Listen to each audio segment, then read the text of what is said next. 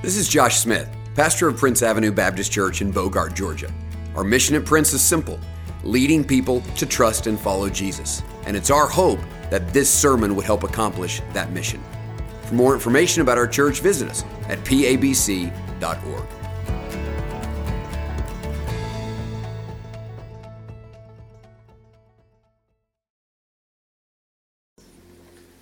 Amen. Well, uh, Pastor Josh mentioned that our student pastor, Jace Thomas, will be preaching this morning, and I just want to clear up any confusion there may be in the room. That is me. I am Jace Thomas, and this has been the issue over the last couple months. Uh, I could have just shaved my head, or I could have grown a beard, but I did both. And I just got to tell you, over the last six or seven weeks, I've gotten uh, more double takes, more people asking me about a new staff member, more confused looks. And I even said this in first service, and I promise you, I had a lady come up to me after service and said, I am so glad you told me that was you today. So, uh, just so you know, I'm Jace. I've been here for four years. Love you guys. Excited to be here. We're going to be in Romans 14 this morning, and we're going to talk about something that uh, I have been learning personally, and uh, something I've kind of been on a journey myself over the last couple years. And I believe when we get to the end of this, the reason I'm sharing this with you is because there are some real uh, gospel implications for our church if we get this right. And that's, that's conflict. We're going to talk about managing conflict this morning. Now, this past December, uh, me and my wife Macy celebrated nine years of marriage, which is not the longest time. Some of y'all been married a real long time, but we're close to double digits. We're close to double digits. And when we first got married, you know, I, I'll just say this for everyone in the room, you probably grew up and learned how to handle conflict uh, from your family, from your parents. You watched, and whether you realized or not, you were learning how to deal with things the way they learned how to deal with things, right? And when I got into marriage, I realized really quickly uh, how I learned it. And, it. and it wasn't always the right way. And it turns out when you move in with somebody, even if you've been dating for years, you really don't know each other until you're married and trapped in the same house together. And so early on, you realize, oh man, uh, I've, I've clearly frustrated my spouse, or I've made them angry, or I've annoyed them. And you're not sure why. You don't know what you did, okay? So this is the first little bit. Then the next phase of marriage, you you realize what some of those things are. And so you recognize, oh, this is what I did that maybe frustrated them, or this is uh, their pet peeve, or this is what I said or did to annoy them, or, or whatever. And so then you try not to do those things. And then you reach a, a new phase after that where you know the things that drive them crazy and sometimes still choose to do it. Now, my grandparents uh, have been married not for nine years, but for around 63, 64 years. So they hopefully have this thing figured out, right? Uh, I have a mama and a pawpaw. We got any mamas and pawpaws in the house today? I love a good mama and pawpaw. My mama and pawpaw are everything to me, okay? My pawpaw uh, basically showed me what it was like to be a godly man. He would pick me up from school most days, take me to Taco Bell, really exciting. Uh, he's the man that taught me that you're supposed to eat a bowl of Blue Bell ice cream every night before you go to bed. My mama is a fierce woman who will do anything to protect you, and she speaks her mind. And here's what I love about them they love each other deeply. And I, I, grew up watching them love each other. I, I grew up watching them learn how to best serve each other and lead each other and, and love each other. And I watched them growing up learn how to lead our family through a lot of conflict and hard situations. I watched both of them serve in the church where I grew up, and so I saw how important their, their faith was to their marriage and their love for one another, and any, despite anything they were going through. My mama was a greeter on Sundays at church. She'd hug my neck every Sunday. My, my pawpaw was a, a deacon emeritus, which just means you're a deacon forever. Uh, he was on my ordination council when I was ordained as a, as a pastor, just like really special stuff. And, and so they, there's a lot about their marriage that I, I want to learn from. And I'll just tell you this I've never told them this before, but they're getting older, and I know there's going to be a day where they're not here anymore. And so a few years ago, I started saving voicemails from my grandparents when they would call me. Sometimes I wouldn't even answer because I just wanted to have a voicemail from them, and I'd call them back afterwards. And a few years ago, I got a, a voicemail uh, from my pawpaw, and he called me back, and then he thought he hung up the phone. Was about a five or six minutes long voicemail, so I was just curious. I'm like, maybe I can get some insight on how to do marriage well, how, how to relate to one another, how to handle conflict. And a couple minutes in of silence, I heard some moving around in the kitchen, and and from the back of the room, I heard my mama. And she called out and she said, You know, my, my papa's last name is Shell. She calls him Shell. She called out and she said, Shell, I told you to stop picking at that thing on your head. And my pawpaw responded and said, It's my head. I can pick at it if I want to. And I learned a really important lesson that day. I learned that how we manage conflict and how we learn to deal with conflict, this is a lifelong endeavor. Now, I've been learning some things the last couple years, and the scripture's been teaching me some things, and the Lord's been leading me through some really hard situations. And, and at the end of the day, here's what I need you to understand student ministry, most often, is a student coming to me and saying, This is an issue I'm dealing with with another person. And I try and pray for them and guide them, wherever. And then this is usually what happens. I say, Great, now go talk to them about it. And, and I believe, church, that this passage we're going to read in Romans 14 today is going to be helpful for us, not just in how we deal with conflict in the church, but there are real gospel implications that we need to learn today. We are praying for people to be saved. And I think this is the way that we get there. Now, before I read to you the first 12 verses of Romans 14, that's where we're going to be, there are two verses towards the end of chapter 14 that are actually really key for us to understand those first 12 verses. And I want to read them to you. The first one is Romans 14, verse 19, and it says this So then let us pursue what makes for peace and for mutual upbuilding. That's the first one. Pursue peace. The second verse is the very last one in Romans 14. It says this For whatever does not proceed from faith is sin. Now, two really important concepts that I'm sure you've heard as a Christian peace and faith. But when we put things, these things together, they help us understand the heart of this passage in those first 12 verses of Romans 14. I'm just going to go ahead and spoil it for you. I'm going to go ahead and tell you what this whole thing's about, okay? We, we take peace, we take faith, and this helps us understand the heart of the message today, all right? And here it is Our ability to have honest conversation in the pursuit of peace is a direct reflection of our faith in a sovereign God. Let me say it for you one more time. Our ability to have honest conversation in the pursuit of peace is a direct reflection of our faith in a sovereign God. I mean, I really want you to know this. So I'm going to put it on the screen for you. And here's what we're going to do I'm going to say a couple words and you're going to repeat after me. And we're really going to get this in our hearts and our heads before we read this passage. Here we go. Our ability, there we go, to have an honest conversation in the pursuit of peace is a direct reflection of our faith in a sovereign God. Y'all are so good. That was great. Now, I've told you what the heart of this message is, so let's read these verses and start to understand what God's teaching us.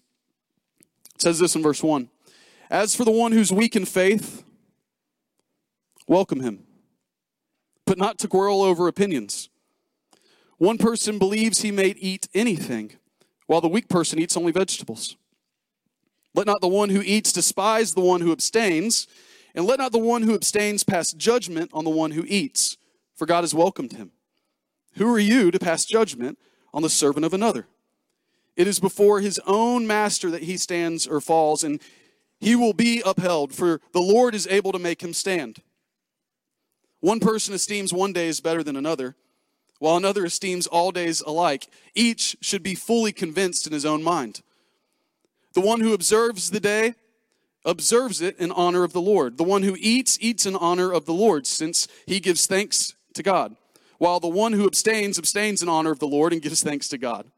For none of us lives to himself, and none of us dies to himself. For if we live, we live to the Lord, and if we die, we die to the Lord. So then, whether we live or whether we die, we are the Lord's. For to this end, Christ died and lived again, that he might be Lord of both the dead and the living.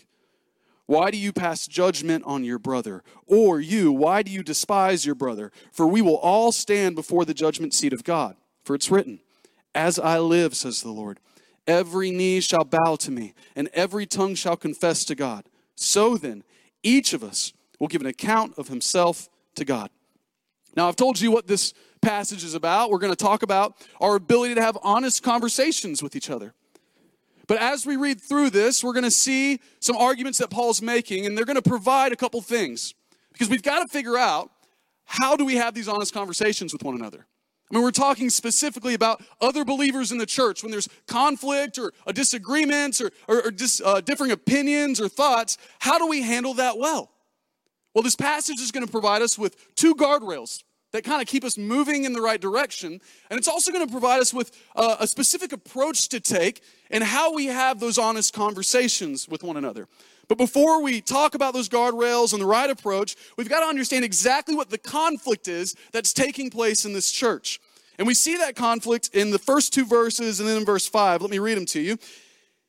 It says, As for the one who is weak in faith, welcome him, but not to quarrel over opinions. One person believes he may eat anything, while the weak person eats only vegetables. Then in verse 5, it says, One person esteems one day as better than another, while another esteems all days alike. Each one should be fully convinced in his own mind. Now we have a conflict here, okay? And it seems probably pretty important. But what we have to remember about this conflict before we even start to tear it apart and figure out what's the best way to do this is that there does seem to be a right answer and a wrong answer in this.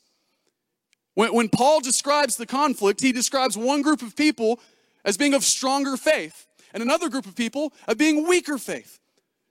But Paul's not exhorting these people and saying, okay, so you guys need to change how you feel, and you guys are right, and the conflict's settled. That's not what's happening here. So just know as we read this, I agree with the people on the stronger side, and you may too. But that's not the point. So here's the conflict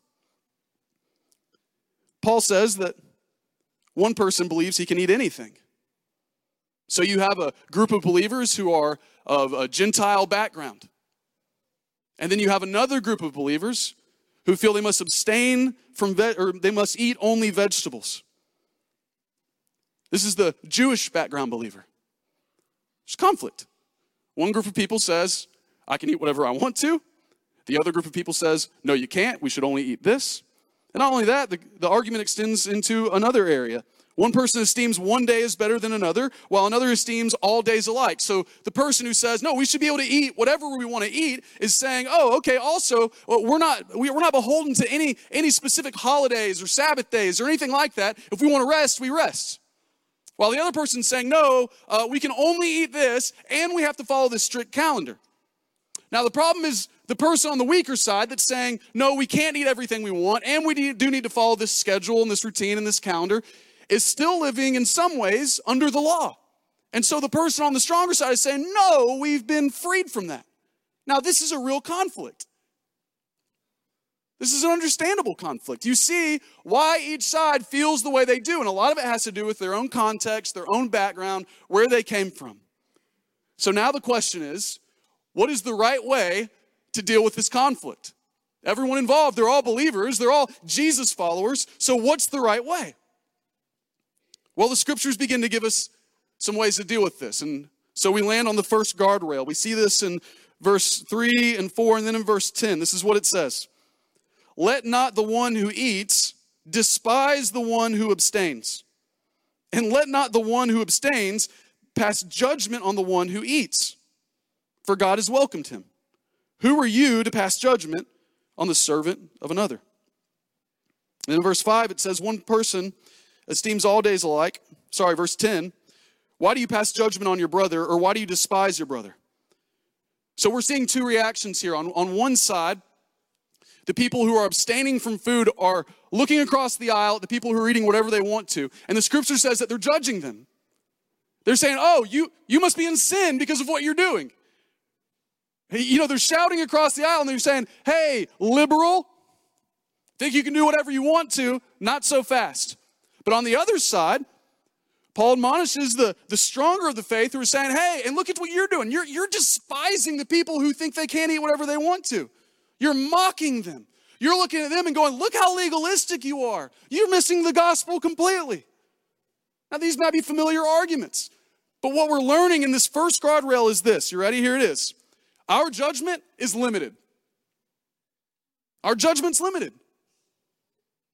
Now, when we have any kind of disagreement, any kind of conflict, things are said.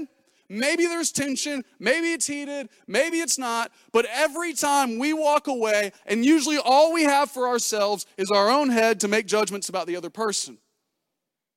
And what usually happens? We walk away, and despite our limited judgment, meaning we don't know everything, we don't see everything, we don't see that person's heart, we don't know what's going on in their head, we don't know all their circumstances. Despite our limited judgment, we have something else. We have an unlimited imagination, don't we? And so we walk away from conflicts and we start to like fill in all the gaps of that conversation. We start going, oh, they said this, but they really meant that. And I know they told me this, but this is probably what they were trying to do there. You know, I see the game that they're playing.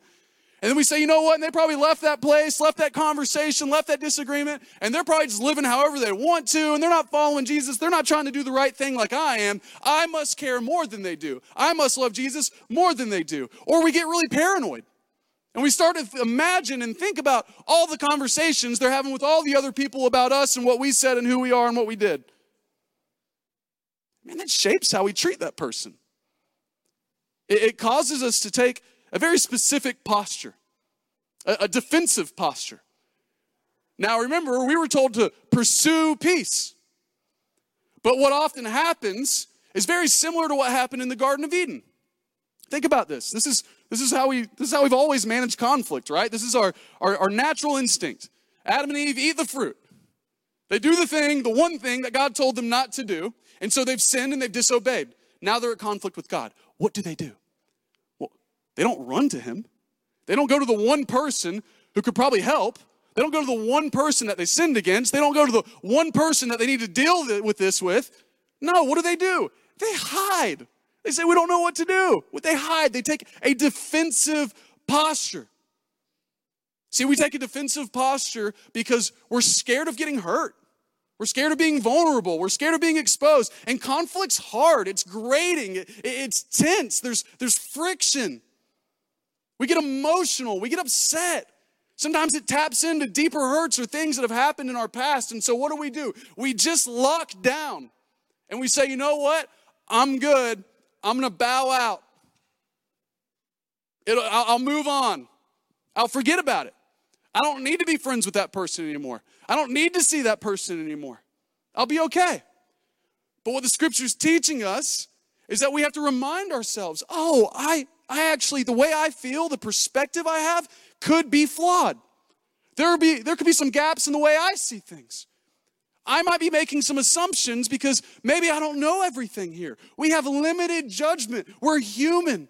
And so we must remind ourselves, church, that when we walk away from any disagreement, any kind of conflict, we have to remind ourselves that maybe we've gotten something wrong here.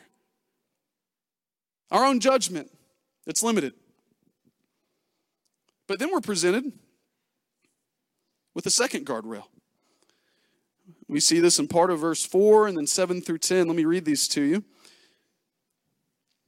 It says this in verse 4 it is before his own master that he stands or falls, and he will be upheld, for the Lord is able to make him stand. 7 through 10, it says, For none of us lives to himself, and none of us dies to himself. For if we live, we live to the Lord. If we die, we die to the Lord. So then, whether we live or whether we die, we are the Lord's. For to this end Christ died and lived again, that he might be Lord of both the dead and of the living. Why do you pass judgment on your brother? Or why do you despise your brother? A quick reminder of who we actually belong to. Remember, disagreements in the church, other believers. First guardrail is that our judgment's limited, but this is a reminder here that God's judgment, our other guard, our guardrail, God's judgment is supreme. So on one side, we have to remember, oh, I don't know everything. Oh, I'm, I'm flawed. Oh, my information may be incomplete. Oh, I might have a different perspective than they do. And it doesn't make them uh, in sin. It doesn't mean that they're wrong or I'm right. Here's what it means listen, listen. God knows more than we do. His judgment isn't limited. And what this scripture first tells us is that it is before that person's master that they'll stand or fall. In other words, we are so quick to assign sin when it might not be sin. You know why? Because it makes us feel better to just say, you know what? I'm really mad at that person, so maybe they're in sin. But ultimately, what the scripture teaches us that we don't make that judgment on their salvation. That, that's in God's hands alone. The other thing this does for us is it really begins to put things in perspective. If we live, we live to the Lord. If we die, we die to the Lord. So whether we live, whether we die, we are the Lord's. In other words, God is the supreme judge. Life and death, it's in his hands. So when we're trying to make judgments, sometimes we blow things out of proportion. Sometimes we say, oh man, this is this one thing that happened, it's, it's just ruined my day. Or it ruined my week, or it ruined my month, or it ruined my year, and I, I can't be with that person anymore. I can't be in relationship. I can't be in church. I can't sit by that person. I can't look by that person. I can't do any of this anymore because this has just ruined everything. What the scripture's reminding us is saying, hey, chill a little, put things in perspective. God is over the living and the dead. At the end of days, that person's to stand before him. So just remember, it's in his hands. Now, this is helpful for us because it teaches us on one side where we go, okay, my judgment's limited. It also helps us trust God to say, okay, I have limited perspective, but he doesn't. I don't know everything, but he does. And I don't know that person's heart, but he does. And so these things help us stay in line on this path to say, okay, I'm going to pursue peace. And, and, this over here is going to remind me of my weaknesses. And this over here is going to remind me of how big and powerful and all knowing God truly is. But the problem sometimes, too, is that we can get into this place where we go, okay, well, I'm, I'm going to take a different kind of defensive posture. On one side, you know, we're hurt and we're vulnerable, so we're just going to shut people out. And I'm just going to not deal with it. It's going to go away. It's going to go away. It's going to go away. And it doesn't. The other side, we take a different kind of defensive posture where we absolve ourselves, where we say, you know what? I don't care how that person feels. God's the judge. And so, so we say things like, well, I'm just a blunt person. And so if your feelings are hurt, that's on you. I just speak my mind you know? And can I just tell you, actually, um, Adam and I were talking about this. I asked him if I could say if I could include him in this. Uh, one of my least favorite things about being a student pastor. Now, there's a lot I love. Okay, love student ministry, love working with middle and high school students.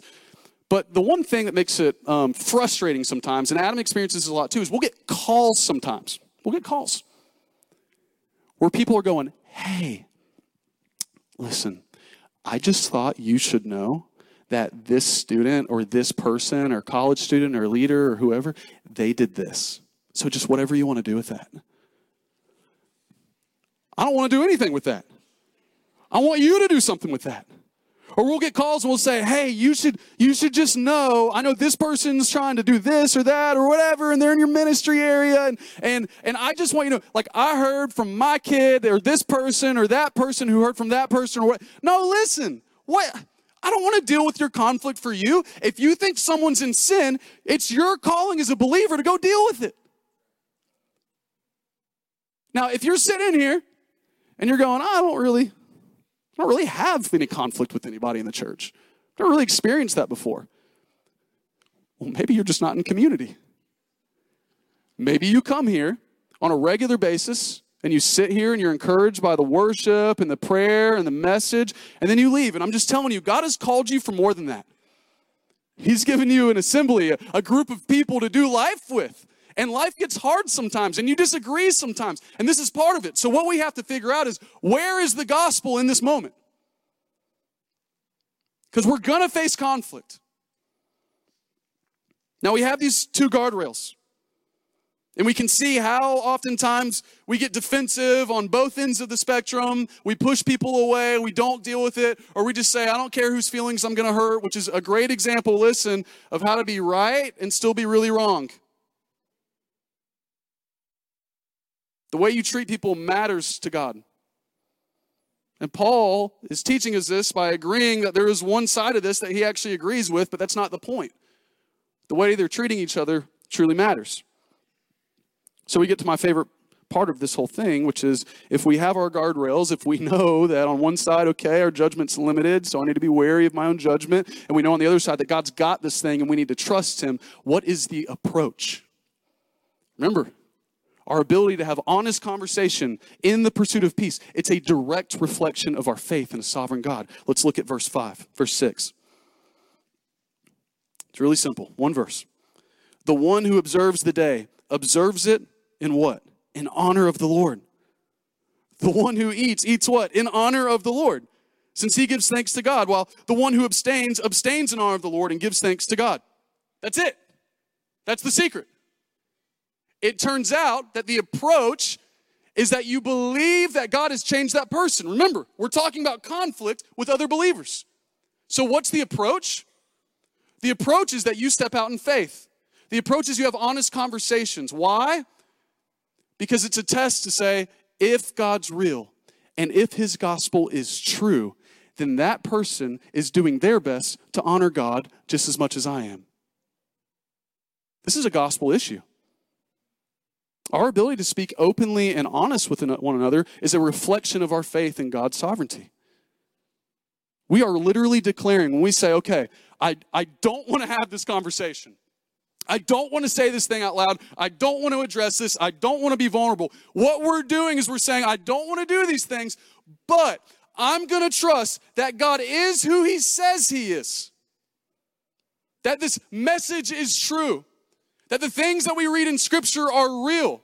You know, like we just baptized somebody, and when we baptized her, we said, okay, been buried in baptism. In other words, the old you is gone and raised to life in newness of Christ. What we're saying when we do that is we believe God changes people, that He sets people free from sin, that He transforms their hearts and their minds. He gives them new desires and affections. That in our hearts, the way we live as Jesus followers is we're just trying to do our best to honor and glorify Him. Do you believe it? Do you believe Scripture when it says that when we receive the Holy Spirit, we receive His power, that it changes us? Do you believe the scripture when it says that when we put ourselves to death, that we receive a new self in Christ? Do you believe the scriptures? Do you? When it says that we are a new creation. Because the way that you have honest conversations with the people around you is a reflection of your faith and a sovereign God. Is he real? I think he is. Does he change people? I think he does. So I want to talk to people. I want to invite the Spirit of God into my conflict. I want to invite the Spirit of God into a moment of vulnerability and say, God, I'm trusting you with this, and I'm just hoping you have changed that person, and we're going to find a way to build each other up and find peace with each other. The way we pursue each other. We have to undo this posture of defense. What I think the scripture is teaching us is to take on a posture of offense. And I don't mean like you're going to offend people, and I don't mean you're going to say offensive things, like you're going to insult people. What I mean is a defensive posture protects you. But an offensive posture, it pursues peace.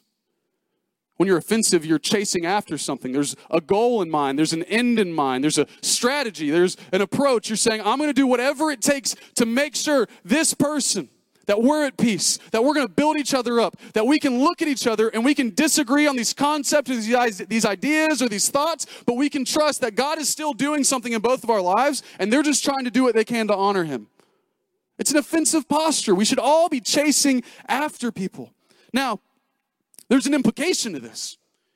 And this is why, as a student pastor, I care so much about, as a church, how we're able to have honest conversations, not just with students, but in the home families, in community groups, in D groups.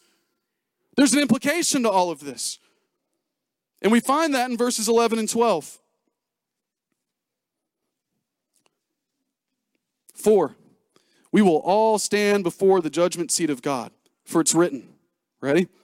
As I live, says the Lord, every knee shall bow to me, and every tongue shall confess to God. So then each of us will give an account of himself to God. Listen, there are gospel implications. Typically, when we read this verse and we, we say, oh, every knee will bow, every tongue will confess, what we're talking about is God reaching the nations. And He's chosen us to do that. So, listen, this is really important, okay? I want you to understand this this morning. When we take a defensive posture with each other in the church, how are we ever going to do anything different with the outside world? When we can't have honest conversations with each other, how are we ever going to have the hard conversations with the lost? If we can't pursue peace with one another, build each other up, how are we ever going to help people outside of these walls find peace with God? How? And when we're locking down and we're protecting ourselves and we're not being vulnerable and we're not inviting the Spirit of God into these issues, they can see it. They see it. The lost, they see us. They see how we treat each other. They see how we talk about one another. They see how we fall apart and how we fight. I'm just telling you, if we want to have any chance of reaching this area, this city, this world for Christ, it's going to start with how we treat one another. Church, I'm begging you to be vulnerable with one another, to pursue one another. Because if we continue to be defensive towards one another, all we're going to do as a church, we, we, I really think we'll be ineffective in trying to reach the lost. Because here's why we will hunker down and we'll be defensive. And, and we'll, we'll hold off the outside world because we're going to say, you know what, we just want to protect what's ours. We want to protect our values. We want to protect our rights. And so we're just going to hold the line. We're just going to protect. And I'm just here to tell you the only thing, the way things change is when we go after people and they experience the goodness of God. So, what I'm asking you to do is to have honest conversations with one another because you're inviting the Spirit of God in between two people who know Him so that our posture changes and we begin, listen, to step outside of the church and go after people to invite the Spirit of God into the relationships with the lost. And this is why an event like Winter Weekend is so important because it's an intersection of these two things. I mean, we inundate students with the gospel for three days. We preach the word, we pray, we sing songs, but we put them in an environment where they talk honestly and openly about what God's doing. And a lot of that is going to be between believers. A lot of that is going to be students putting things to rest that they've been dealing with with each other. But there's also going to be lost students there. And they're going to see what God's doing. And we're going to preach the gospel. And we're going to give them a chance to respond to it. But what I find more often than not, listen to me, is it's not necessarily what happens in the big room, but it's the conversations happening in the groups that really gets a hold of the lost students in the room. So, church, I'm, I'm begging you to set the standard for the next generation. Teach them by example how to have honest conversations, how to pursue peace, how to step out in faith and trust that God is real and His gospel is true. And so I'm going to invite the Spirit of God into the hard things in my life. I think when we begin to do that, we will begin to see our prayers answered and lives changed. Do you believe? Do you believe God is who He says He is? Do you believe He truly changes people? Then if you do, you will have the honest conversations. You will step out in faith. You'll stop hiding. You'll stop stiff arming. You'll stop pushing away. And you, with open arms, say, I give up rights, responsibilities, and I'm inviting the Spirit of God in my life to mend these relationships, to heal this conflict.